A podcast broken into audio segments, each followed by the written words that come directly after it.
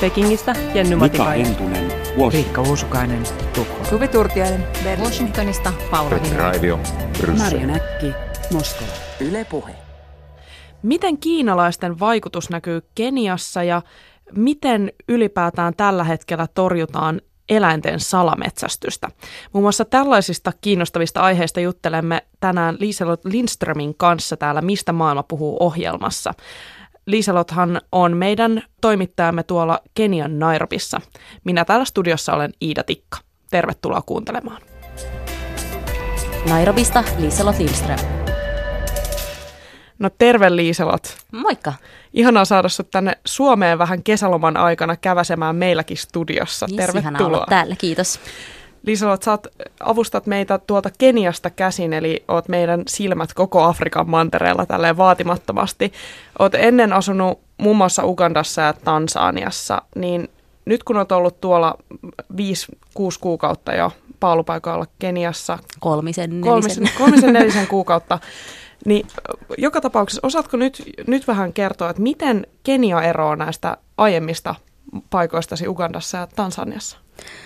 No se, mä oon asunut aina niin kuin pääkaupungeissa, mutta en ole vielä päässyt hirveästi reissaamaan niin kuin ympäri Keniaa, mutta voin sanoa pääkaupungista, että Nairobihan on ihan valtava kaupunki ja siellä sehän niin kuin sanotaan, että se on taloushubi, se on koko Itä-Afrikan pääkaupunki ja siellä tapahtuu, kuohuu koko ajan, että siellä kukaan, eh, aina on joku hereillä, että vähän, no tämä on tämmöinen vanha klisee, kaikista kaupungeista sanotaan, että se ei ikinä nuku, mutta Nairobikaan ei ikinä nuku, että, että siellä niin kuin on kaikki, kaikki mukavuudet, ihan kaikkea mitä voi länsimaalainen toivoa, niin löytyy kyllä Nairobista, että sitten Kampala on ehkä vähän pienempi ja Dar es Salaam myös tu- tuolla, vaikka se ei ole pääkaupunki, se on niin kuin suurin kaupunki.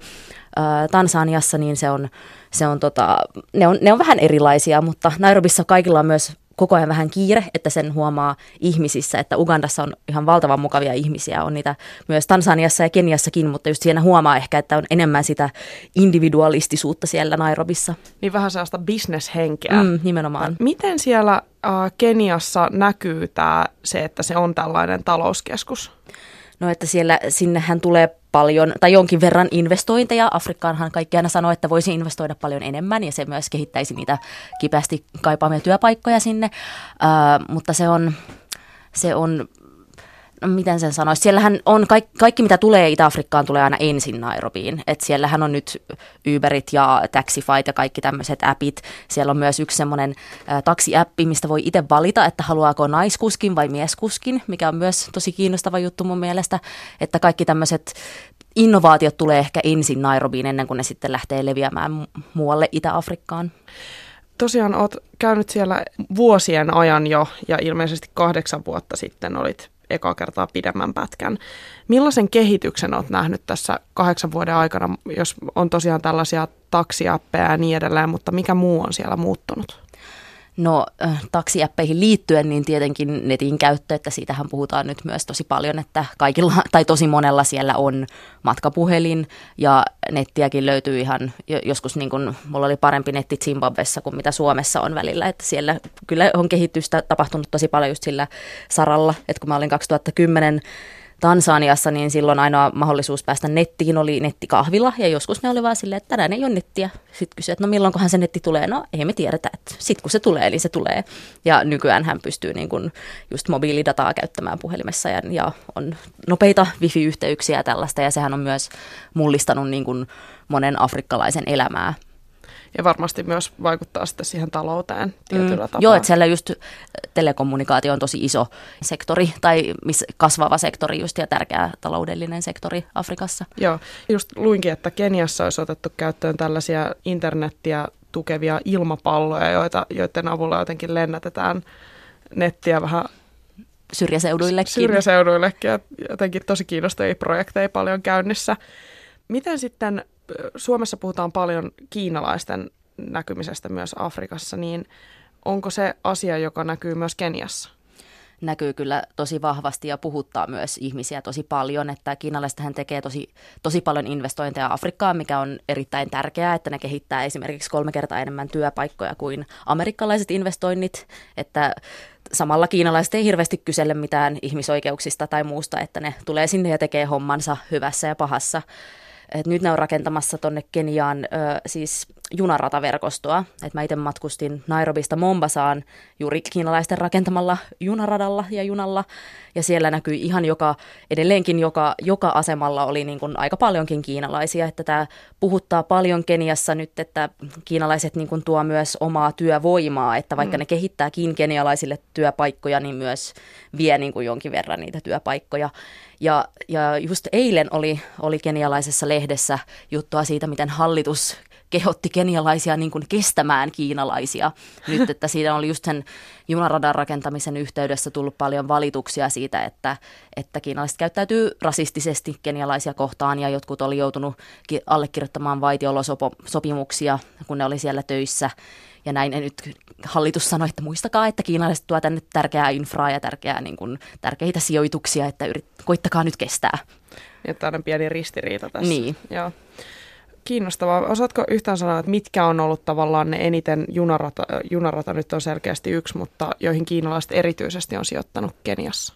Mm, myös teidän tai infrastruktuurin ylipäänsä, että niin kuin tieverkostoon ja, ja niin kuin ylipäänsä liikkumiseen ja ja sitten ainakin Ugandassa ne, niillä oli myös aika paljon tekemistä siinä öljykentillä, että sinnekin ne rakentaa, rakentaa paljon infraa. Ja, ja Etelä-Sudanissakin kiinalaisilla on paljon, paljon tekemistä niiden öljykenttien kanssa ja niin kuin kiinalaiset yritykset omistaa niitä konsessioita siellä.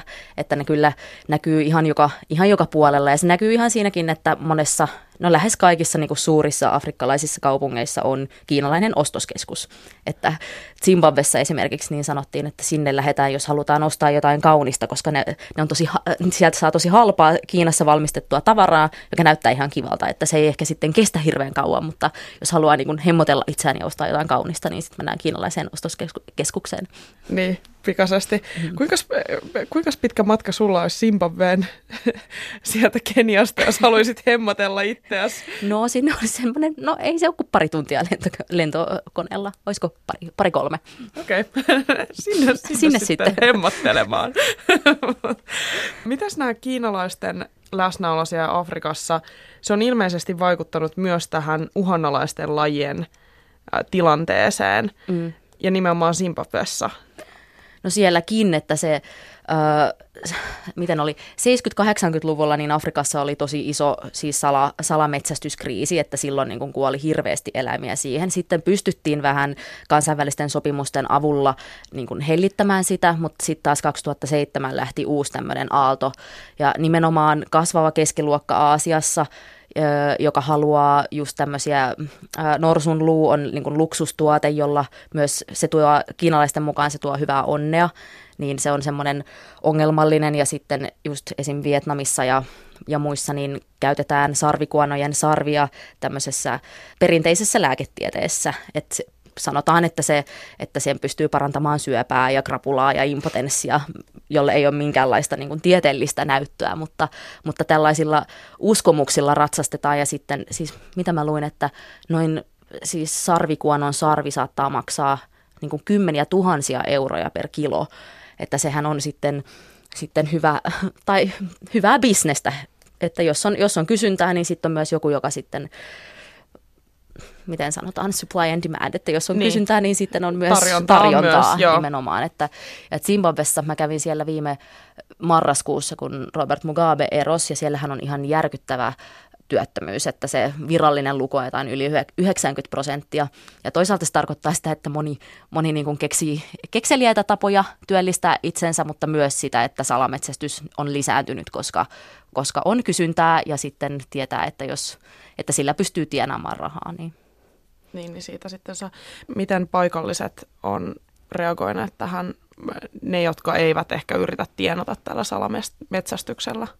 Kyllä siitä ollaan tosi huolestuneita siitä, että eläimet on katoamassa ja, ja jos, jos sitä, vaikka se on nyt niin kuin vähän hellittänyt taas, 2011 oli mielestäni se huippuvuosi, jolloin ammuttiin pelkästään Etelä-Afrikassa yli 450 sarvikuonoa, niin nyt se on vähän niin kuin onnistuttu taas saamaan se hellittämään, mutta eihän se niin kuin Afrikassa ei ihmiset niin kuin välitä niistä, niistä että, että ne, jotka salametsästää, niin myy ne sitten ihan vaan ulkomaille, että siellä ei ole niin kuin mitään kysyntää, mutta haasteena olisi niin kuin saada se Aasiassa ihmisiä tajuamaan, että, sarvikuonot ja, ja, ja, ja norsu on tosi hienoja eläimiä ja että niiden, että mikäs nämä on, syöksyhampaat ja, ja sarvet niin on tosi epäkuuleja, että se olisi se, ja, mitä pitäisi saada. epäkuuliuskampanja. Niinpä. Tosi epäkuul, että sulla on krapula, johon sä yrität saada parannusta täällä sarvella. Nimenomaan. On kyllä oikeasti aika, aika erittäin epäkuul. Uh, sä oot nyt lähdössä ilmeisesti mahdollisesti Zimbabween uudelleen käsittelemään tätä aihetta. Millaista, millaista oot sieltä etsimässä? Mitä juttua lähdet metsästämään? no juuri metsästämään salametsästäjiä, että, tai tekemään juttua siitä, että miten, miten yritetään hillitä sitä ihan niin kuin ruohonjuuritasolla siellä, että miten pystyttäisiin tarjoamaan tai saada salametsästäjät ymmärtämään, että, että ei kannata ampua näitä eläimiä, koska se tuhoaa koko luonnon ja myös ehkä sitten, että mitä muuta heille voisi keksiä, koska siellä nimenomaan se, että jos, sä, jos sulla ei ole mitään työtä, niin teet melkein mitä vaan, jotta saat leipää pöydälle niin kuin perheellesi.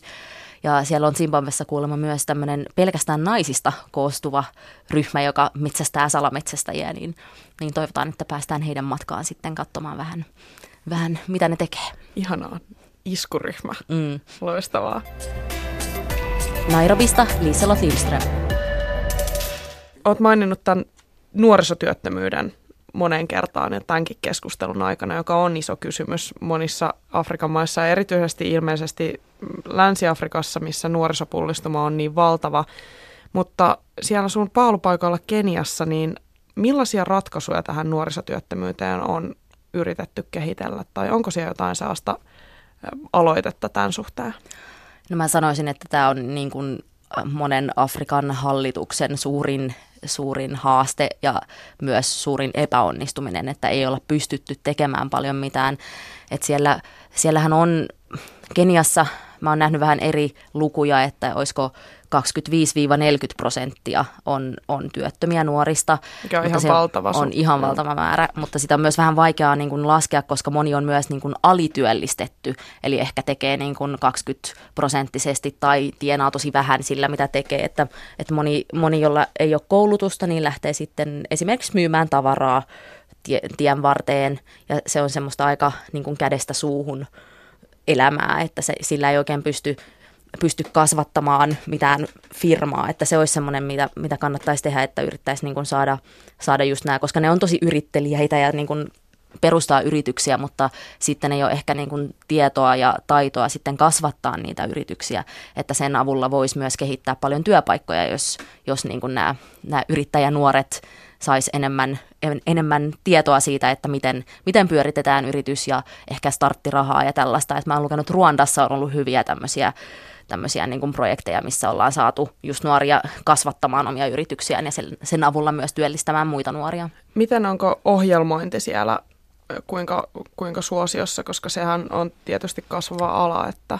On se tosi, tosi niin kuin kasvava, että siellä Nairobissa on tosi paljon hubeja, tämmöisiä niin kuin innovaatiokeskuksia, minne nuoret voi tulla ja, ja niin kuin oppia toisiltaan ja, ja, ja näin just ohjelmoinnissa ja Keniassahan on myös kehitetty, tai täällä Suomessahan nyt niin kun moni käyttää nyt tätä mobiilirahaa, niin siellähän mm. se on ollut jo kymmenisen vuotta käytössä, e, mikä on ihan kenialainen keksintö niin kun siellä alun perin, ja, ja melkein kaikki käyttää sitä päivittäin, ja si, sitä pystyy käyttämään myös vaikka ei ole älypuhelinta, niin se on hyvä puoli siinä, että on, on paljon tämmöisiä innovaatioita kyllä, mutta just haasteena olisi myös saada enemmän koulutettuja ihmisiä. Että kyllä tosi moni nyt käy Afrikassa koulua, moni tyttökin käy koulua ja niin kuin, että ollaan saatu nämä luvut ylös, mutta, mutta haasteena on vielä saada tämä koulutuksen taso niin kuin korkeammalle, että monessa koulussa ei sitten vaikka, okei vaikka on käynyt niin kuin koko peruskoulun, niin ei ehkä sitten ole oppinutkaan niin paljon, että siinä olisi, olisi niin kuin haaste saada se laatu vielä korkeammalle ja sen kautta myös pystyisi varmaan työllistämään enemmän ihmisiä.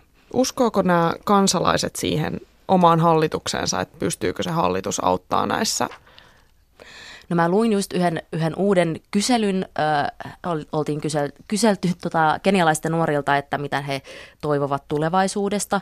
Ja 10 miljoonaa oli sanonut, että haluaisi lähteä pois. Ja Keniassa on noin 45-48 miljoonaa ihmistä. Eli jos melkein viidesosa, yli viidesosa sanoo, että haluaisi lähteä pois, niin se on siinä on valtava niin kuin ongelma, joka kuplii kyllä pinnan alla. Ja moni mainitsi siinä, että turvallisuustilanne, lisääntynyt rikollisuus ja korruptio on semmoiset asiat, jotka ajaa heidät pois sieltä. Ja korruptio on semmoinen, tai moni sanoi, että niin kuin siellä on, on semmoiset systeemit, no, patriarkaaliset systeemit ja, ja niin kuin tämmöiset järjestelmät, jotka, jotka tekee niin, että vaan tietyt ihmiset pystyy etenemään urallaan ja tietyt ihmiset pystyy rikastumaan ja he niin kuin eivät usko siihen tulevaisuuteen siellä. Ja siellä oli nimenomaan, se on vähän, vähän ironista, että yksi suurin korruptioskandaali, mikä on nyt ollut tässä viime aikoina, oli semmoisen hallituksen alaisen nuorisojärjestön jäsenet oli siis kavaltanut ihan hirveitä määriä rahoja ja tämän nuoriso, nuorisojärjestön suurin ö, tehtävä olisi ollut juuri kitkeä tämä nuorisotyöttömyys. Eli se on ollut nyt semmoinen, nyt on Keniassa semmoinen niin olo, että ihmiset ei oikeasti ehkä enää jaksa katsella tätä, että jotain, jotain suurta tulee, tulee tapahtumaan siellä aika pian. Semmoinen, semmoinen niin olo on siellä nyt. Onko siellä sitten sellaista kansalaisaktivismia, joka pyrkisi jotenkin muuttamaan. On tosi paljon, että siellä just, no sosiaalinen mediahan on, jos puhutaan tästä, että mikä on muuttunut Afrikassa viime aikoina, niin just sosiaalisen median kauttahan pystytään tosi hyvin mobilisoimaan ihmisiä ja keräämään niin kuin suuria mielenosoituksia ja, ja monet semmoiset kansalaisaktivistit käyttää ihan vaan sosiaalista mediaa eikä edes niin kuin perinteistä. Radiohan on muuten tosi iso Afrikassa, mutta, mutta että uusi, uusi sukupolvi kansalaisaktivisteja käyttää tosi paljon sosiaalista mediaa ja sehän on näkynyt myös Togossa, Itä, läntisessä Afrikassa, siellähän on, on ollut just sosiaaliset mediat tosi tärkeässä roolissa siinä, että ollaan, ollaan niin kuin järjestetty valtavia mielenosoituksia hallitusta vastaan. Ne on jatkunut jo vuoden, mutta siitä ei ole hirveästi, hirveästi näkynyt täällä mediassa. Joo, ei, ei ole Suomea hirveästi. Pitää ehkä, pitää ehkä kääntää huomiota sitten vähän siihenkin suuntaan. Hei, äh, ihan loppuun haluaisin vielä nostaa kissan niin sanotusti pöydälle, tai, tai leijonan. tota, eli äh, ihan vaan siitä haluaisin vielä kysyä, että meillä kaksi vuotta sitten ehkä viimeksi Itä-Afrikka oli niin kuin todella keskiössä, kun tämä kuivuus oli, kuivuuskriisi oli niin pahimmillaan, niin mitä se tilanne on nyt tällä hetkellä? Onko se parantunut ollenkaan? No on vähän parantunut. Mä itse kävin tuolla Somalimaassa kaksi vuotta sitten, just kun oli, oli niin kuin ilmenemässä, että kuinka vakavasta ongelmasta oikeasti on kyse. Ja siellä ei ollut satanut yli kahteen vuoteen. Mm. Ja siellä ihmiset e, elää tosi paljon nomadeina, eli niin kuin paimenta, paimentolaisina liikkuvat, liikkuvat niin kuin ruoan perässä mm. eläintensä kanssa. Ja siellä siis suurin osa kaikista eläimistä oli kuollut sen takia, että, että ei ollut vettä, ei ollut ruokaa. Me tultiin semmoiselle alueelle, äh, minne oli kerääntynyt tosi paljon paimentolaisia, jotka jo, joilla ei ollut enää mitään jäljellä. Siellä oli niin kuin joka paikassa kuolleita vuohia tai kuolemaisillaan olevia vuohia ja lapset siinä leikki niin kuin niiden kesken ja yksi mies keräsi niitä kuolleita vuohia niin kuin kottikärryihin ja kuskas semmoiseen isoon joukkohautaan. Et se oli kyllä järkyttävintä melkein, mitä mä oon ikinä nähnyt, että on, en ole hirveästi, no niin, no varmaan yksi niin kuin pahimmista pahimmista tilanteista, mitä olen nähnyt, mutta nyt on kuullut, että on, on sitten satanut sielläkin. Mutta Keniassa on esimerkiksi sellainen ongelma, että siellä on sekä tulvia että kuivuutta eri puolilla mm. maata, että ei ole niinku sellaista tasapainoa. Että se on, se on niinku, monet on kuollut tulvissa ja sitten toiset, toiset kuolee taas, taas tota kuivuuteen. Et mä, en ole, mä en ole ehkä ikinä tavannut Afrikassa ketään, joka sanoisi, että ilmastonmuutos ei ole, ei ole olemassa tai ei ole, ei ole oikea. Niin se varmasti otetaan siellä aika vakavasti ja erittäin vakavasti otetaan ja yritetään, yritetään myös keksiä niin kuin paikallisia ratkaisuja siihen. Millaisia ideoita siellä on liikkeellä tällä hetkellä, että mitä voitaisiin tehdä? No esimerkiksi siellä otetaan myös tämä muoviongelma tosi vakavissaan, että Keniassa kiellettiin muovipussit viime vuonna ja se on parantanut siis ympäristöä erittäin paljon. Että siellä ennen oli, olisiko ollut niin kuin joka neljännessä tai kolmessa, no, joka neljännessä lehmän vatsassa – oli muovipusseja. Lehmän vatsassa? Niin, että kun ne lähti teuraalle, niin sitten sieltä löytyi aina niin kuin muovipusseja lehmien vatsoista. Että sitä muovia oli niin kuin joka puolella, mutta tämän kiellon avulla ollaan saatu ihmiset ymmärtämään, että tai, tai monet ovat sitä mieltä, että, tai on tosi ylpeitä siitä, että Kenia on, on tehnyt tämän, että en, kun mä tein tästä juttua, niin en, en niin kuin löytänyt ketään, joka sanoisi, että tämä olisi tosi, tosi huono juttu, vaan kaikki oli silleen, että hyvä juttu, että ollaan kielletty nämä muovipussit, että siellä kyllä yritetään keksiä niitä paikallisiakin ratkaisuja. Ja tiedostetaan aika konkreettisesti. Mm. Hei, ihan mahtavaa. Kiitos tosi paljon Liisalla. Saanko mä kysyä vielä loppuun yhden kysymyksen? Kysy. Mä oon itse tällainen niin kuin eläinintoilija. Mä haluaisin hirveästi nähdä eläimiä aina luonnossa, mutta en ole silti onnistunut vielä kertaakaan pääsemään safarille tai ylipäätään vierailemaan Afrikassa. Niin kerro, kerro mulle, että mikä on kaikista kiinnostavin eläin, jonka sä oot siellä nähnyt? No toi vaikea. Eläimethän on niin kuin tosi läsnä arkielämässä siellä. että et Nairobissa on ihan kiinni kaupungissa on Nairobin kansallispuisto, niin sieltä vaeltaa joskus leijonia jopa keskustaan, keskustaan asti. Mutta itse mä oon iso pahkasikojen ystävä, mun mielestä ne on mahtavia eläimiä. Mut et, tota, Tämä on et, siis pumpa-eläin. Kyllä, pumpa-eläin. ja sitten no, se, joka kertoo myös, myös siitä, että miten läsnä ne on, että Etelä-Sudanissa niin me asuttiin siellä maaseudulla yhdessä niin kuin aidatussa compound, mikä se on suomeksi aidatussa niin kuin asumuksessa. Ja sinne kerrottiin, että kerran oli rynninyt niin kuin iso lauma antilooppeja sinne keskelle sitä, niin kuin tullut vaan portista sisään. Ja sitten no, suurin osa niistä oli ammuttu, koska koska siellä oli nälänhätä ja, ja, ja niitä myös niin kuin, tietenkin syödään. Niin, mutta sitten oli jätetty niin kuin yksi pieni antiloopin poikaneen sinne, niin se nyt oli, oli niin kuin siellä, eli siellä aidat, aidan sisällä niin kuin lemmikkieläimenä. Voi ei, tämä kuulostaa Bambin antilooppiversiolta. Kyllä. Hei Liisot, kiitos ihan hirveästi ja tosi kiinnostavia juttuja tulossa vielä syksyn mittaan sulta sieltä ja jatkossakin, niin niitä jäämme odottelemaan ja hyvää loppulomaa täällä Suomessa. Kiitos paljon. Oli kiva olla täällä. Yes, kiitos. Nairobista Liselot Lindström. No niin, ja siinä oli meidän Liselot Lindström, joka tosiaan sieltä Kenian Nairobista tilannetta tarkkailee yleensä, vaikka nyt täällä Suomessa onkin sopivasti lomakaudella vierailulla. Minä täällä studiossa olin Iida Tikka, ja tämä oli itse asiassa nyt viimeinen Mistä maailma puhuu podcast, jota minä vedän, ja minulla on täällä studiossa nyt seuraava, seuraavana juontajan pestiin asteleva tai istuva Simo Ortava. Moi Simo. Moi Iida. Kerro Simo vähän, että millaista on luvassa ehkä syksyn mittaan, mitä aiheita sä aiot tai haluaisit käsitellä? Varmaankin niin kun jatketaan aika hyvin tällä sun rakentamalla hienolla linjalla. Upeaa. Eli otan lähinnä mestareilta niin kun neuvoja, inspiraatiota vastaan ja, ja ajattelin, että käsitellään kaikkea, kaikkea mahdollista supersankareista savannieläimiin, kuten tähänkin mennessä. Ja ehkä yritetään niiden kautta hakea, että mikä sitten on merkittävää ja kiinnostavaa kussakin maassa, missä kirjavaihtaja tai avustaja asuu. Ja aika paljon ajattelin kysyä kyllä kirjavaihtajilta itseltään. He ovat asiantuntijoita näissä oman maansa tapahtumissa ja aiheissa. Yes, just näin. Hei, kiitos Simo, loistavaa, että tuut vetämään tätä ja uskon ja luotan, että mistä maailma puhuu podcastin lippu pysyy korkealla. Ja kiitos kaikille kuulijoille ja hyvää kesän loppua ja jatkoa muutenkin. Moi moi!